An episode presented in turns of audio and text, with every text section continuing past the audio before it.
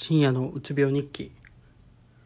こんにちは深夜です。えっ、と明日病院が病院があるというか病院に行くのでその時に喋る内容を決めとこうと思ってこうやって撮ってます。で撮ってないと ほぼ忘れてるというか後でああこれ言っとかないかんかったのにみたいなのがあるんでまあちょっと長くなるかもしれないんですけどまあ喋りたいと思います。で一番のえー、言わないといけないなというのはなんか薬が増えたんですけどあんまり変わってないというかむしろまあその今週とか今月忙しかったっていうのもあるんですけどそれで体調が、えー、と前よりもちょっと悪いなっていうのとあとこの状態でその大学にその実験行く時とか相当苦痛なんですよ。自分にとっては。慣れればいいんかもしれないですけどなんかその状態でそのしんどいのに行くべきなのかどうかっていうのがもう一つ。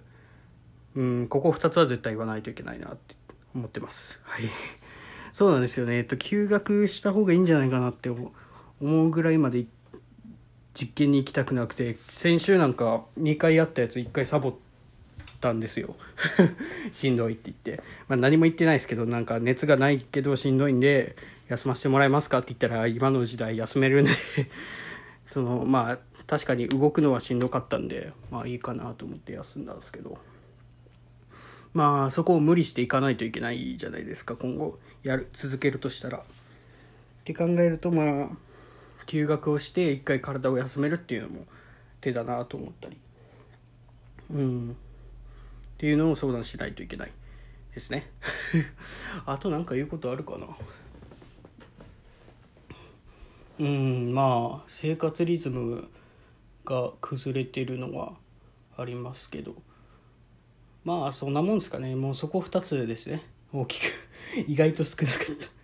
でもこれ言っとかないと忘れるんですよね。多分あの休学の話だけになっちゃって。もう今も1個目何言うあれ？そう増えてない。体調あんま変わってないっていうのをやばい言うかそれは。言うな。いや今回は言うこと2つしかないというか、まあ、決まってる感じがありますね。